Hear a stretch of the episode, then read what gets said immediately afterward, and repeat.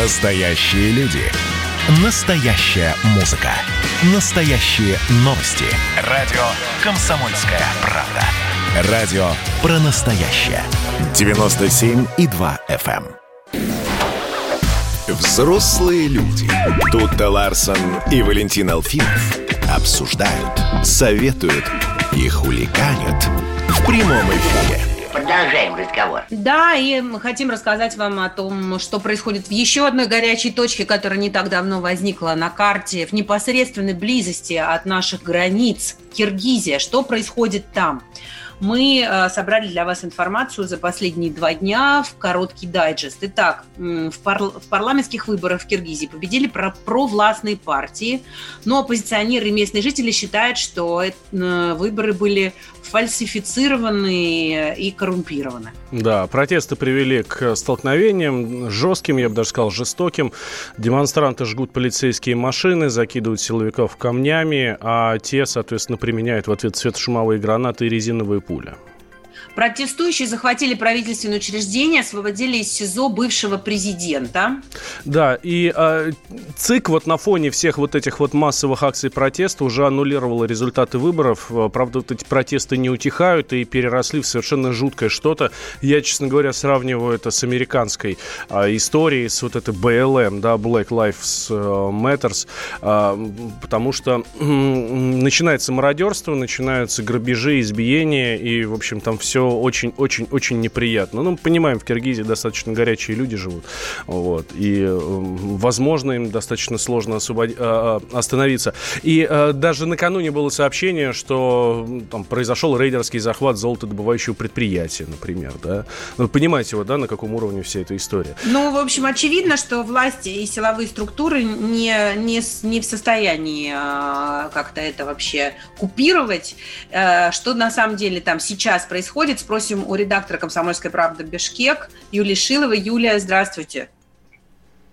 Да, здравствуйте. Первая ночь после захвата Белого дома в столице Кыргызстана, конечно, прошла напряженно. Бишкек готовился дать отпор мародерам. Тревожные сообщения поступали уже накануне днем. Были, да, факты и разграбления, и захвата золотодобывающих предприятий.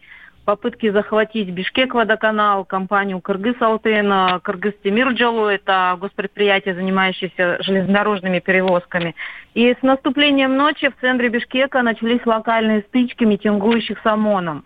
Но основная часть демонстрантов сосредоточилась возле отеля «Достук» на площади Победы, где накануне как раз на внеочередном заседании депутатов парламента стало известно о назначении на пост нового главы правительства Садыра Джапарова. Так вот, именно его сторонники, всего около 1500 человек, собрались возле Достука, и после отъезда депутатов они попытались захватить здание. А отель отстояли, толпа двинулась уже по центральной улице в южном направлении, по пути громила кафе, офисы. Дружинники пресекали попытки мародерства, удавалось отстоять крупные торговые центры, кафе. И другая часть добровольцев, действуя на опережение, отправилась в государственную резиденцию Аларча. Предполагалось, что именно туда движется колонна. И там уже, увидев дружинников, толпа остановилась и рассредоточилась. То есть, таким образом, город удалось удержать под своим контролем. Да. А почему происходит... Почему, то есть, казалось бы, да, люди вроде бы политические, их требования более-менее потихоньку удовлетворяются, да? Понятно, что ситуация еще нестабильная, неспокойная, но, тем не менее, они продвинулись, какой-то прогресс там есть в плане выполнения их требований. А почему они не угомонятся? Почему они... Это что-то, ну, такое, действительно, как Валя говорит, горячий характер или что? Сейчас в Кыргызстане фактически нет никакой власти, то есть появилось множество различных политических сил, течений. Они обвиняют друг друга в дележке портфелей, и, пользуясь этой ситуацией, когда, собственно, никакого контроля и власти нет, люди пытаются, даже представители самих же политических партий пытаются... Так, и пропала у нас Юлия Шилова. Сейчас мы попробуем ей перезвонить, или да, уже не получится. Ну, в общем, мы видим, да, что очень-очень непростая ситуация. Политический митинг, политические требования, которые перерастают в обычный бандитизм. И мне, честно говоря, да, очень... Да, просто, знаешь, ну, такое ощущение, что ну, вот в таких ситуациях очень тонкая грань, да, между действительно политикой и беспределом, она вот, ну, там, один шаг, и ты уже в хаосе. И вот мне кажется, что именно этот хаос сейчас творится в Киргизии, уже не имеет никакого отношения ни к политике, там, ни к каким-то там выборам, а просто, ну, всех понесло. А почему так происходит? Давай у нашего политического обозревателя спросим, у Владимира Варсобина, специалиста по цветным революциям. Володь, здравствуй. Да, доброе утро. Володь, правда, почему так происходит? Ну, действительно же, удовлетворяются требования, политические требования. Мы хотим, чтобы выборы признали недействительными. Окей, ЦИК аннулировало результаты выборов. Хотим там другое правительство. Окей, старое правительство ушло в отставку почти в полном составе, да? Вроде как выбрали народного премьера. И... Меня просто поразил сейчас рассказ Юли про то, что депутаты заседали в отеле, они выбрали нового, да, там, премьера или там что-то там, я забыла, уже запуталась. Вроде как все вот сделали, что да, нужно было, уехали, да? а толпа их сторонников стала захватывать отель. Зачем? Ну, я как был там на двух предыдущих революциях, и, в общем, то, что рассказываю сейчас место событий, мне очень знакомое, такое дежавю. То же самое было и когда свергали Акаева и Бакиева. Ну, скажем так, логика местной революции всегда сводится к тому, что надо идти до конца. Нет никаких возможностей переговоров с протестующими, если они уже взяли Белый дом и взяли все правительственные здания. Разговаривать с ними бессмысленно, потому что им надо просто отдать власть и уйти. Это в головах у каждого, кто сейчас с палками бегает по Бишкеку. Они победители. И здесь очень удивительно, что местные власти еще надеются на какой-то компромисс. Единственное, что они могут сделать, зная менталитет киргизов, это просто отдать власть, а они объявят выборы в парламент и президент, как это было в предыдущих двух революциях. Я понимаю, что это слышится очень странно и дико, но других вариантов при такой стране, как Киргизия, нет. Ну, все дело в менталитете именно, да? Они всегда идут до конца. Почему? Потому что при всех революциях не было ни одного человека, кого бы осудили за вот эти погромы и за вот эти бунты. А почему не осудили? Потому что в любом случае власть всегда свергалась. И всегда приходила другая власть, и наоборот, те люди, которые выходили на улицу, становились героями.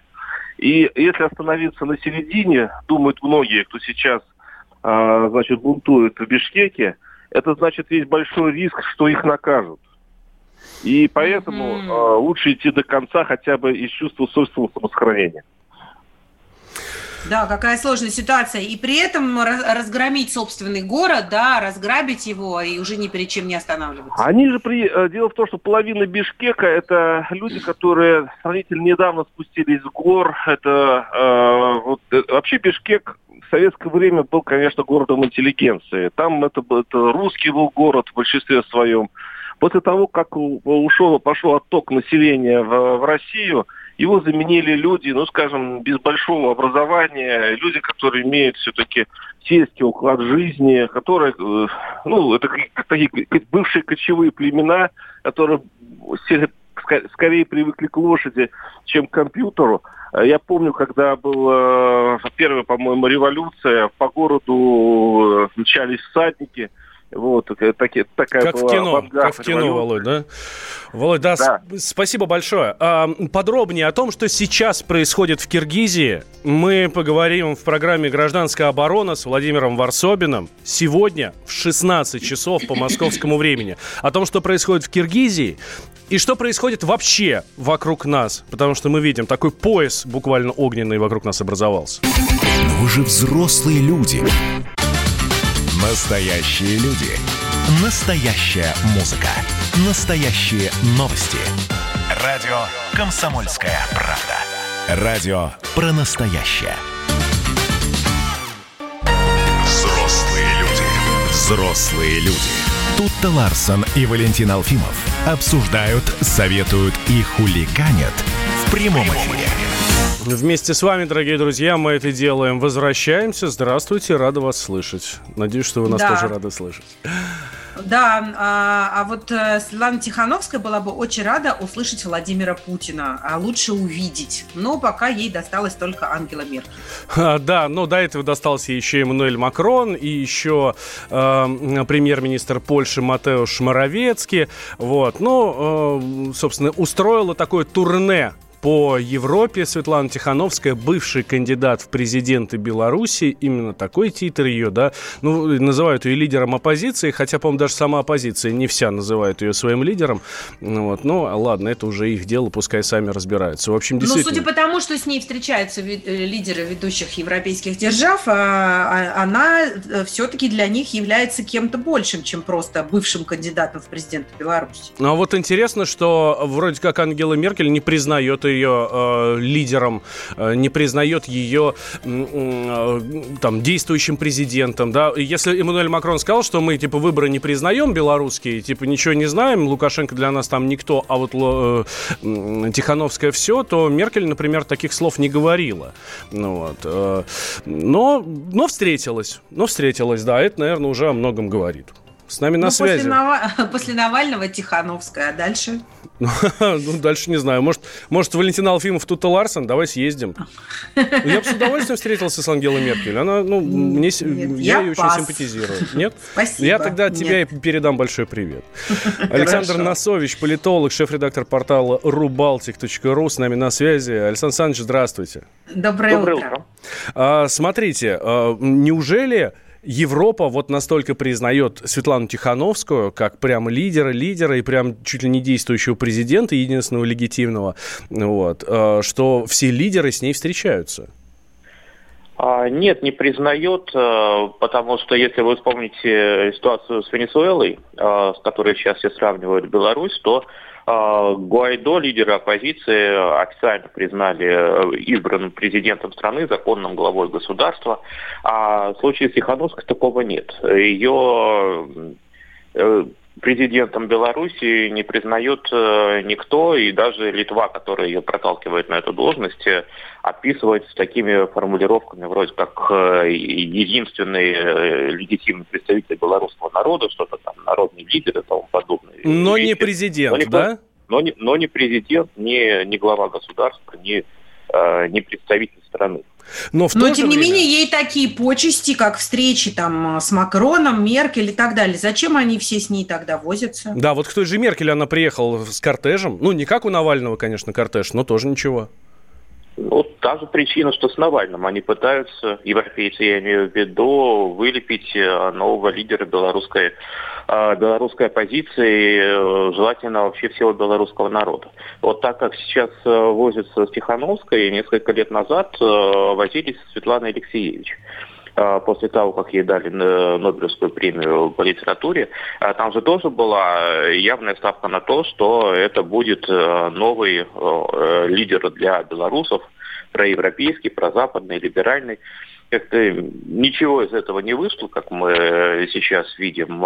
И вообще для русскоязычных читателей Алексеевич чем-то значимым так и не стала. И для белорусов, собственно, она не стала каким-то лидером, представителем страны. И то же самое сейчас происходит с Тихановской. Там же уже очевидно, что это такая же дутая фигура в политике, как Алексеевич в литературе. Но девушка, которая говорила, что ее политическое кредо жарить мужу котлеты, ну, какой из нее национальный лидер? А почему европейцы этого не понимают? Почему они из девушки, у которой политическое кредо жарить котлеты мужу, они делают из нее прям большого политика? А потому что особо выбирать не из чего.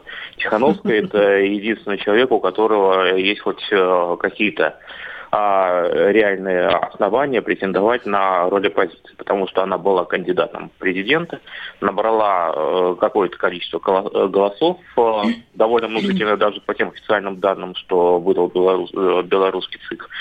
Поэтому у Меркель и Макрона есть хоть какие-то основания с ней работать, с ней встречаться. А все вот эти остальные националистические пугало из Координационного совета белорусской оппозиции, они же вообще никто, и они никого не представляют. И никому не понятно, на каких основаниях они вообще себя называют лидерами оппозиции. У Тихановской хоть какие-то основания есть, поэтому какая бы она ни была, а никакая, то есть с ней все равно встречаются. А вот Светлана Тихановская общалась с журналистами и на вопрос западными, с кем бы она хотела встретиться как политик, ответила, что она хочет встретиться с президентом России. Ну вот, по-моему, наш президент совершенно не стремится с ней встречаться. И вчера даже наш вот спецкор кремлевский Дима Смирнов сказал, что это даже не вопрос его желания, а это просто вопрос протокола, потому что, ну, она никто, и встречаться с ней президенту не... ну, как бы не пристала по правилам политического этикета даже. Вот. А почему же она так все-таки рвется к встрече с Владимиром Путиным, если у нее есть Меркель, Макрон и все остальные? Потому что Меркель, Макрон и все остальные никак не могут повлиять на Александра Лукашенко. В силу объективно исторически сложившихся обстоятельств Беларусь – это страна, которая замыкается на Россию. Особенно сейчас. Отношения Беларуси и России, они определяющие, и карьерная перспектива и сохранение у власти Лукашенко определяет сейчас Владимир Владимирович Путин. Поэтому какие-то реальные шансы на приход оппозиции к власти Тихановской, не Тихановской, дает только изменение позиции Кремля по белорусскому вопросу. Сейчас позиция Кремля однозначна. Он признал Лукашенко законным президентом, он признал выборы в целом соответствующими демократическим нормам, и он не признает тех лидеров белорусской оппозиции, которые подсовывают белорусскому народу. При таком раскладе у Тихановской никаких шансов нет. Она наивно по-прежнему об этом просит. Но вот смотрите, вы говорите, что единственный, кто имеет влияние на Александра Лукашенко, это Владимир Путин. Неужели в голове Тихановской или в голове ее руководителей есть мысль о том, что она вот вдруг встретится с Путиным и повлияет на его решение, повлияет на его отношение к Беларуси, к Лукашенко, и на отношение России к Беларуси в целом?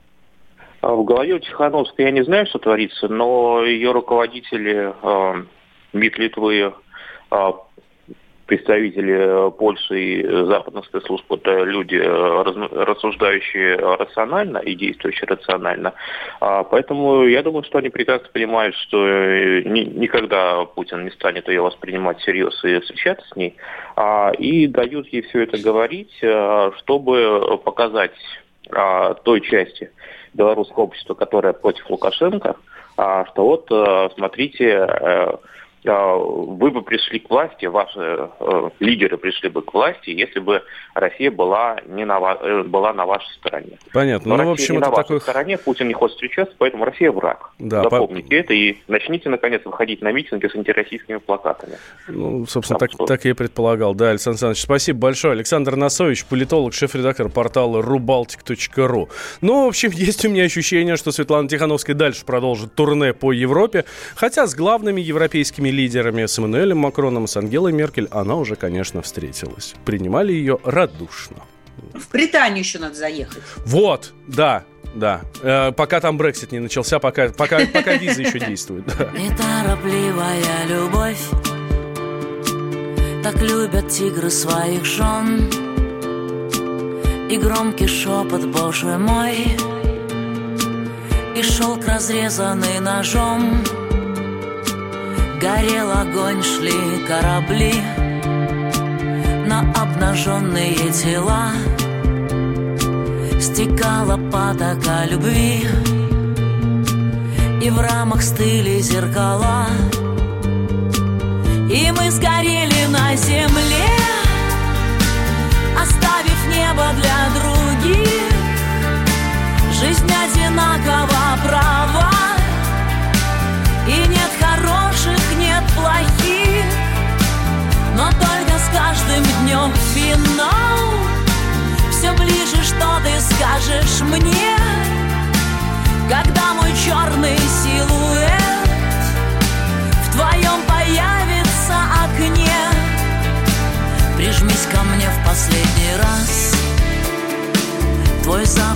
смерти родной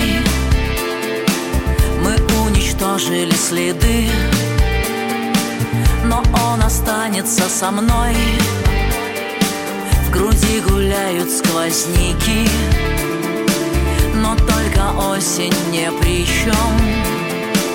И не друзья, и не враги, и не простил, и не прощен. И мы сгорели на земле, оставив небо для других. Жизнь одинакова права, и нет хороших, нет плохих. Но только с каждым днем финал, все ближе, что ты скажешь мне, когда мой черный силуэт в твоем появится окне.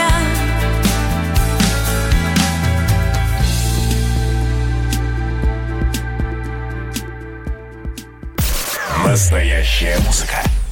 На радио «Комсомольская правда». Взрослые люди. Взрослые люди. Тутта Ларсон и Валентин Алфимов обсуждают, советуют и хулиганят в прямом эфире. Какие новости? Владимир Жириновский предложил снизить до 16 лет возраст кандидатов в депутаты. Для участия в выборах он считает, что вполне достаточно достигнуть совершеннолетия в виде 16 лет. И говорит, что сейчас молодежь другая, бабушка или дедушка 80-90 лет уже плохо соображают, но могут голосовать. А молодежь в 16 лет уже зарабатывает, бывает даже больше своих родителей, но голосовать не может. Так сказал Владимир Вольфович. Моему сыну старшему 15, и он, в принципе, может выдвинуть только две идеи – пицца или бургер. В общем, вот других политических каких-то мыслей и там доктрин в его психике и сознании не рождается. И наоборот, все специалисты, психологи говорят о том, что очень сильно возраст зрелости сейчас сдвинулся, и человек только к 20 годам в принципе начинает хоть как-то рефлексировать, а в 16 лет он еще немножко овощ, у него нейронные связи в мозгу не созрели настолько, чтобы вообще на себя какую-то ответственность брать. Но, видишь, может быть, у Владимира Вольфовича есть опыт общения с другого рода детьми в 16 лет? Ну, во-первых, мы знаем, что самый молодой депутат Государственной Думы как раз в партии Владимира Жириновского, да? Сколько ему лет? По-моему, 21 ему было, когда он пришел в Госдуму. Вот. Сейчас уже побольше. Но это же не 16. Да. 16 человек еще школу не закончил. Ну, слушай, а почему нет? Почему нет? Ну, действительно, я отчасти с Владимиром Вольфовичем согласен, да, что в 16 лет дети... А все-таки в 16 лет еще дети уже задумываются о том, что происходит, задумываются о своем будущем, задумываются о том, что они могли бы повлиять на ситуацию, которая вокруг. Давай не будем сами сейчас по этому поводу рассуждать, а у самого Владимира Вольфовича спросим, почему именно 16, и готовы ли, по его мнению, подростки в 16 лет заниматься политическими делами. Владимир Жириновский с нами на связи, лидер ЛДПР. Владимир Вольфович, здравствуйте. Доброе утро. Слушайте, правда, почему 16 лет? Ну, в 16 лет, совсем они же еще маленькие. Нет, это у нас такое неправильное представление. Они все понимают уже. Самое главное, это молодой, пытливый мозг. И очень много достижений делается как раз, вот начинается эпоха творчества. Это вот 16 лет, 15. Вот посмотрите, известные сегодня на весь мир юные активисты мирового масштаба. Та же вот Грета Тунберг в 15 лет начала вот вести свои действия в защиту окружающей среды. А пожилым это до лампочки уже. Их не волнует. Да, но вы представьте, что было бы, если бы Грета оказалась в парламенте действующим членом, депутатом. Она своей семье запретила есть даже мед. А что бы вот она запретила народу? Не надо так думать. Никто один запретить ничего не может. Тогда вы проснулись парламенты все. Все парламенты спят, потому что там сидят люди пожилого возраста, их ничего не интересует. А возьмите Наоми Вальдер. Она с 11 лет борется за отмену свободного обращения оружия в США. Разве это плохо? Америка скоро вся друг друга перестреляет. А детям они более ответственно к этому относятся. Ну. Вы знаете, есть такая передача на одном телеканале, называется «Беременная в 16». И вот для меня, образ современного человека в 16 лет, он скорее про тех детей, которые, не знаю, даже иногда про контрацепцию забывают и покушать лишний раз себе не погреют. Не то, чтобы там за судьбы государства отвечать. Вы говорите о детях, которые все-таки уникальные, это единицы там на миллион. Или все-таки у вас есть другая информация, и вы общаетесь с какими-то особенными 16-летками? Они все особенные, но мы им не даем возможности нормально жить, учиться и работать. Мы их сдерживаем. Это их злит. Когда родители идут голосовать, они говорят им: а вам еще нельзя, вы еще маленькие. Они уже во многих вопросах лучше разбираются. Вы понимаете, это ведь речь идет о чем? Только о участии в выборах. Мы к выборам допускаем всех людей старшего возраста, а некоторые из них больны после инсульта. Они ничего не соображают уже. Они лежат парализованные, лежат прикованные, и просто они уже деградируют. А мы их не лишаем права, потому что неудобно, мы же их обидим. А молодежь говорит: нет, а вы не будете. Поэтому здесь позиция власти. Власть всегда боится молодых избирателей, ибо молодежь всегда критически настроена против любой власти. Но это и есть хорошая, здоровая критика. Родители не хотят повторять ошибок родителей своих. Они видели эти ошибки, там 10, 15, 20 лет они наблюдают, какие ошибки совершили родители, хотят жить по-другому, так и в общественно-политической жизни. Мы же не говорим о том, чтобы доверить ему, управление танковыми войсками в 16 лет. Хотя у нас было во время революции, там командовали полками в 16 лет, сколько людей порубили они. Так это другой вопрос. А речь идет только об избирательном праве. И вы думаете, все они захотят, мы же только об этом говорим. Понятно. Мы думали, что речь о том, чтобы еще и политической деятельностью заниматься. Но смотрите, вот у нас, помните, были такие всякие митинги оппозиционеров, когда как раз подростки выходили на улицу. Владимир Вольфович, ошибок-то сколько в 16 лет совершают? Вот если вспомнить действительно эти митинги, там же школьники были. Что в этом хорошего? Они точно так же придут на избирательные участки, и что у нас тогда будет во власти? Нормально все будет. Я к ним подходил, спрашивал, им интересно. Потому что им это не запрещено. А когда мы им запрещаем приходить на избирательные участки, вот тогда они и пойдут туда, где им можно стоять и слушать любых выступающих. А если они будут... посмотрите, муниципальный уровень. Пусть они самый такой низкий уровень депутатского корпуса. Они же понимают, что им нужно детские площадки, спортивные площадки, деревья посадить, где-то мусор убрать. Вы попробуйте старший возраст заставить убирать пляжи, там, не знаю, в лесу что-то убирать. А они с удовольствием. Я помню, до сих пор их нас предлагали там металлолом собирать, макулатуру. Это желание себя приобщить быстрее к какой-то общественной жизни. Что-то такое почувствовать, что мы что-то можем. Поэтому это очень важно. Вы понимаете, вот Бишкек сегодня бурлит. Это ведь молодежь бурлит. Там вы не увидите людей старше 50 лет. Это молодежь. Потому что им хочется что-то сделать. Там есть, правда, мародеры, грабители. Но, в принципе, если они раньше сядут в парламенты, я же не имею в виду сразу высший парламент, но есть же муниципальный уровень, муниципальное собрание на самом низком уровне. Это приобщит их. Мы же им дали право работать. Мы паспорт им дали в 14 лет. А зачем мы паспорт даем в 14 лет? А почему в армию призываем в 18 лет? Мы же все это определяем, понимаем, что самый расцвет. Потому что после 20 уже здоровье ухудшается. Поэтому надо дать им возможность. А мы боимся, потому что коммунисты проиграют.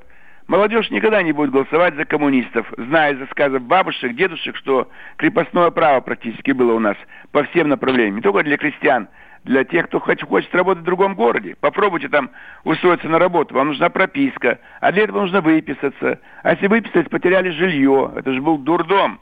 И они никогда бы за них уже не голосовали. Поэтому это нормально будет. Они будут приобщаться к общественной жизни. Что здесь плохого? Они меньше времени будут тратить на улице, меньше будут слушать уличных горлопанов, которые там могут их агитировать на что-то плохое. Там среди взрослых их же не будет большинство.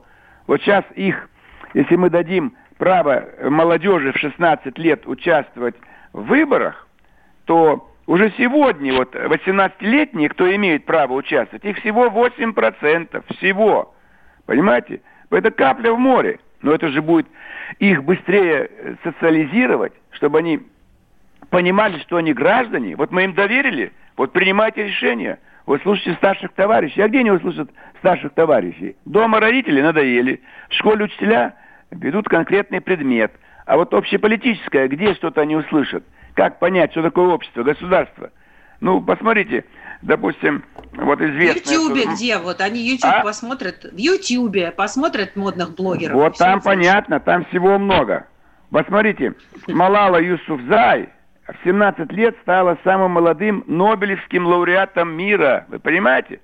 А мы не можем премию мира дать старшему возрасту. Вот они уже, потому что она боролась всю жизнь за права женщин на образование в Пакистане. А старший возраст за это не борется, а они борются. Слушайте, но... А вы слышали последние всякие исследования психологов, которые говорят о том, что сейчас возраст зрелости очень сильно сдвинулся, и что нейронные связи у человека в мозгу дозревают только к 20 годам, а то и к 25. И что, в принципе, в 16 лет человек, современный, он как, например, вашего поколения человек примерно с таким был менталитетом в 12 или в 10 лет. Это не натворят другое, ли они делов? Этого быть не может, понимаете? Идет более раннее созревание людей, а вы говорите, что они позже. С какой стати они позже, когда столько информации они получают уже 30 последних лет? С точки зрения информации, да, но с точки зрения ответственности за себя и за свои действия, они гораздо более инфантильны, считают психологи, чем старшее поколение. Так это потому, что мы им не даем возможности действовать. Мы им затыкаем рот дома, затыкаем рот в школе, затыкаем рот в трудовых коллективах. Вот эта дедовщина откуда идет? Это дедовщина над молодыми. И в армии, и на работе, везде, везде. Даже депутатский корпус. У нас самый молодой депутат Власов в мировом масштабе. Так мы чего о нем ничего не говорим? Мы знаем хорошо про всех зарубежных молодых активистов, а своих нигде не показываем. У нас Хильда Кейт Лишак начала писать в газету «Гардиан» в 9 лет. А вы говорите, там мозги у них поздно созревают. Мы сами с вами их не поднимаем, не показываем. У нас есть олимпиады. Там, пожалуйста, побеждают наши молодые ребята, 10 лет, в смысле 10-классники, 11-классники. А вот корпус депутатский. У нас был лет 15 назад конкурс был. Молодые депутаты от каждой фракции. Так побеждали от ЛДПР. Вот, пожалуйста. И тут же конкурс прекратили. Да, Владимир Вольфович, спасибо вам большое. Лидер ЛДПР Владимир Жириновский был с нами на связи. Слушай, мне, честно говоря, кажется, что будет у нас тогда такая инфантильная страна, инфантильная политика. Я за. Меня Владимир Вольфович убедил. Но вы же взрослые люди. А губернатором Хабаровского края становиться не хотите. Присоединяйтесь к нам в социальных сетях. Подпишитесь на наш канал на YouTube. Добавляйтесь в друзья ВКонтакте. Найдите нас в Инстаграм. Подписывайтесь, смотрите и слушайте. Радио «Комсомольская правда». Радио про настоящее. Коридоры власти. И мы с Туттой Ларсон заходим в эти коридоры. Там немножко пустовато, потому что 30% сотрудников переведены на удаленку. Но мы встречаем молодого человека и спрашиваем: молодой человек, расскажите, пожалуйста, а где здесь кабинет президента? Где здесь тортик режет? Нам нужно туда зайти. А оказывается, что это молодой человек Дмитрий Смирнов, наш специальный корреспондент. Дима, привет. Привет. Доброе утро. Так где здесь кабинет президента? Нам нужно срочно поздравить его с днем рождения. Не знаю. Знаешь, надо записываться заранее. Вчера Песков рассказал, что 10 лидеров записались заранее, чтобы сегодня поздравить и позвонить Путину. Надо согласовывать разговор, что называется. То есть эти 10 международных звонков, которые сегодня будут, это все поздравления в плане... То есть ты сейчас сложила все-таки 2+2 и поняла, да?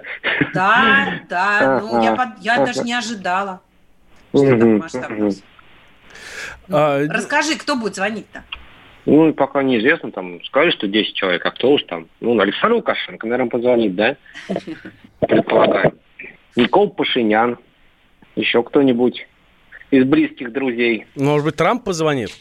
Вот про Трампа вчера переспросили специально, Песков сказали, будет ли звонок от Трампа. Он сказал, пока не запланировано. Пока, ладно, слушай, сейчас, там ночь сейчас проснется, тогда, наверное, позвонит. Вот интересно, вот получится ли, все-таки не так часто ты дозваниваешься российскому президенту, да? И, конечно, есть большое искушение, не просто поздравить его с днем рождения, а какие-то еще 5 копеек вставить.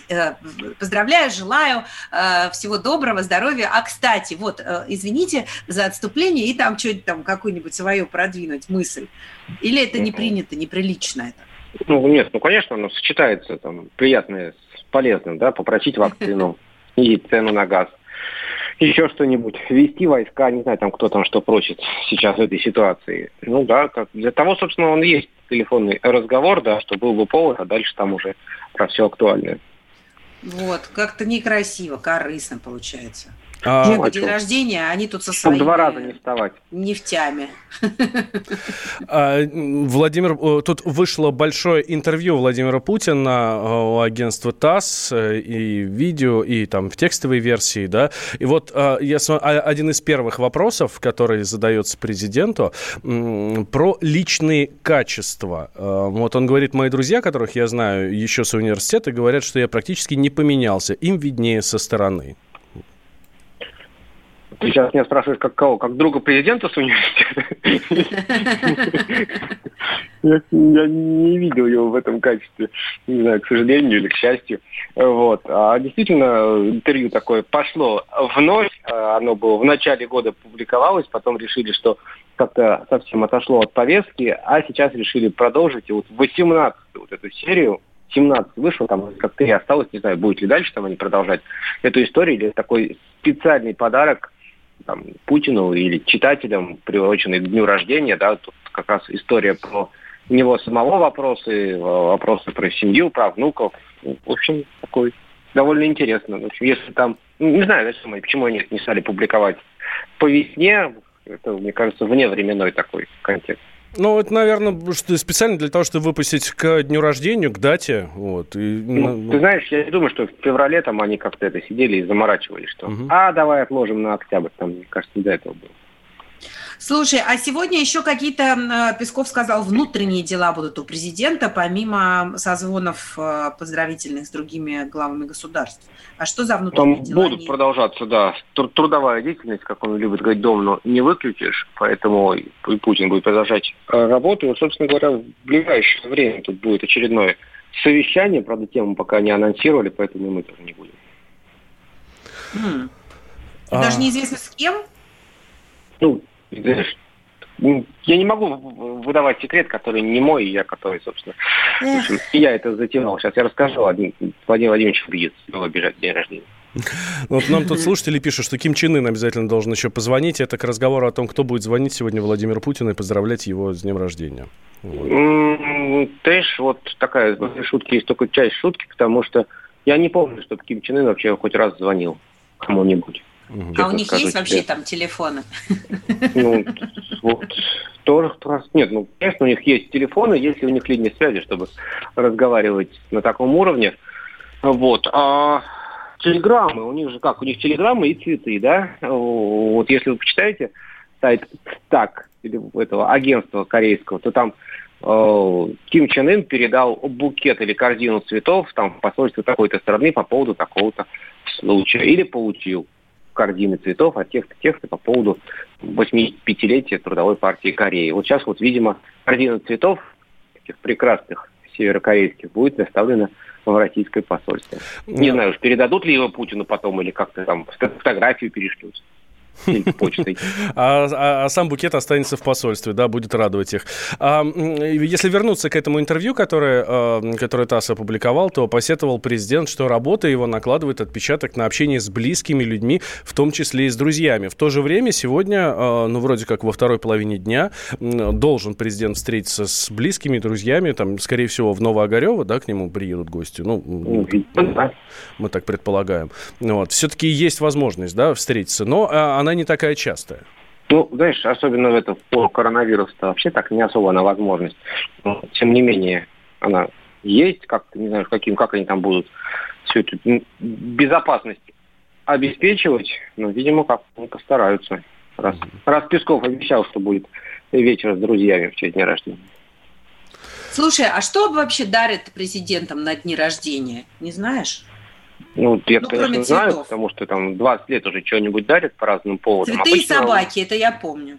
Ну ладно, уж цветы и собаки, там что только не дарят. Ну, а мы знаем просто про подарки, которые делают лидеры, да, то есть не там, не друзья, там, какой-нибудь там Аркадий Ротенберг, который занимался с ним сам бы еще, сколько получается у нас, 50 лет назад. Про это мы не знаем. Мы знаем, там, что там, президент Молдавии когда-то дарил ему вино, да, из молдавских погребов. Мы не знаем, куда оно делось, и там стали его пить, но тем не менее такой подарок был. Там кто-то дарил лошадей, кто-то дарил тигра. Шойгу дарил, между прочим, да, это был. Вот. Но это был такой, совсем на заре, это был, по-моему, 2002 год, что ли, или 2003. Когда вот действительно Шойгу подарил маленького тигренка, и который там где-то нашли в сибирской тайге, оставшегося без попечения, и Путин пригласил тогда журналистов и показал, вот тигренок, можно было потрогать его, там люди ходили, которые тогда работали, гладили, потом тигренка передали в какой-то из зоопарков. Угу. Просто все время, знаешь, думаю, вот что можно подарить человеку, у которого все есть, да? Ну, минуту свободного времени, наверное. Тоже как вариант. Ну, в данном случае Путин выходит из положения довольно изящного, дарит либо антикварные книги, в смысле такие раритетные, да, там 100-летние и больше давности по поводу министрам или премьерам, в общем, людям, которых тоже вроде много чего есть. Причем по теме, да, там министр экономики Адама Смита издание какое-нибудь там 19 века. Там Мотко дарил, например, да, там русско-английский разговор. Да. А Дмитрию Медведеву подарил картину советского реалиста, который назывался «В цеху». Прелесть какая. Читаю ленты новостей. Александр Лукашенко уже поздравил Путина с днем рождения и назвал его своим другом. Вот, это мы к тому, что позвонит. Уже, Дима, вот, все. Кто-то позвонил первым, да? Да. Первым прислал телеграмму Берды Мухамедов, глава, президент Туркменистана, а первым позвонил Александр Григорьевич. Молодец. Да, просто Берды Мухамедов не дозвонился, потому что в этот момент была линия занята Лукашенко. Может быть. Ну, в общем, сегодня такой, не самый обычный день президента, но все же вполне себе рабочий получается, да, несмотря на праздник. Ну, да, так или иначе работа-то будет, поэтому скоро мы про это узнаем, обязательно. Хорошо, Дим, спасибо большое. Дмитрий Смирнов наблюдает за тем, как сегодня президент Владимир Путин празднует свой день рождения, и завтра нам в подробностях расскажет. Да, а мы завтра вернемся к вам в это же утреннее время с 8 до 10 по московскому. Всем желаем хорошего дня. Соблюдайте эпидемиологические мероприятия, а то будет все не очень хорошо у всех нас.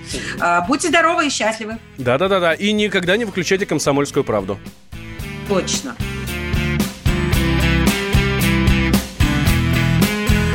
Я когда-нибудь, может, брошу все и пойду себе, просто так пойду по бескрайнему полю вольному, про себя один тихо помолюсь. А любовь, она там, где плывут облака, где рождается свет и от света строка, где рождается музыка.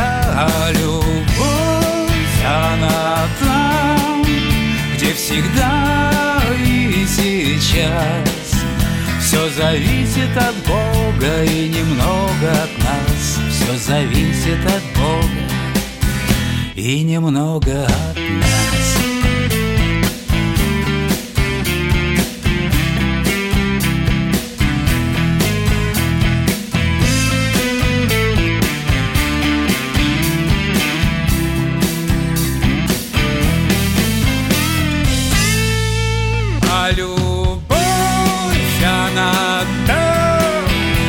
Плывут облака, где рождается свет и от света строка, где рождается музыка.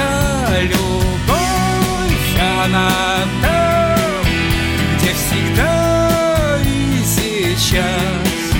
Все зависит от Бога и немного от нас. Все зависит от Бога и немного от нас. Настоящая музыка на радио «Комсомольская правда».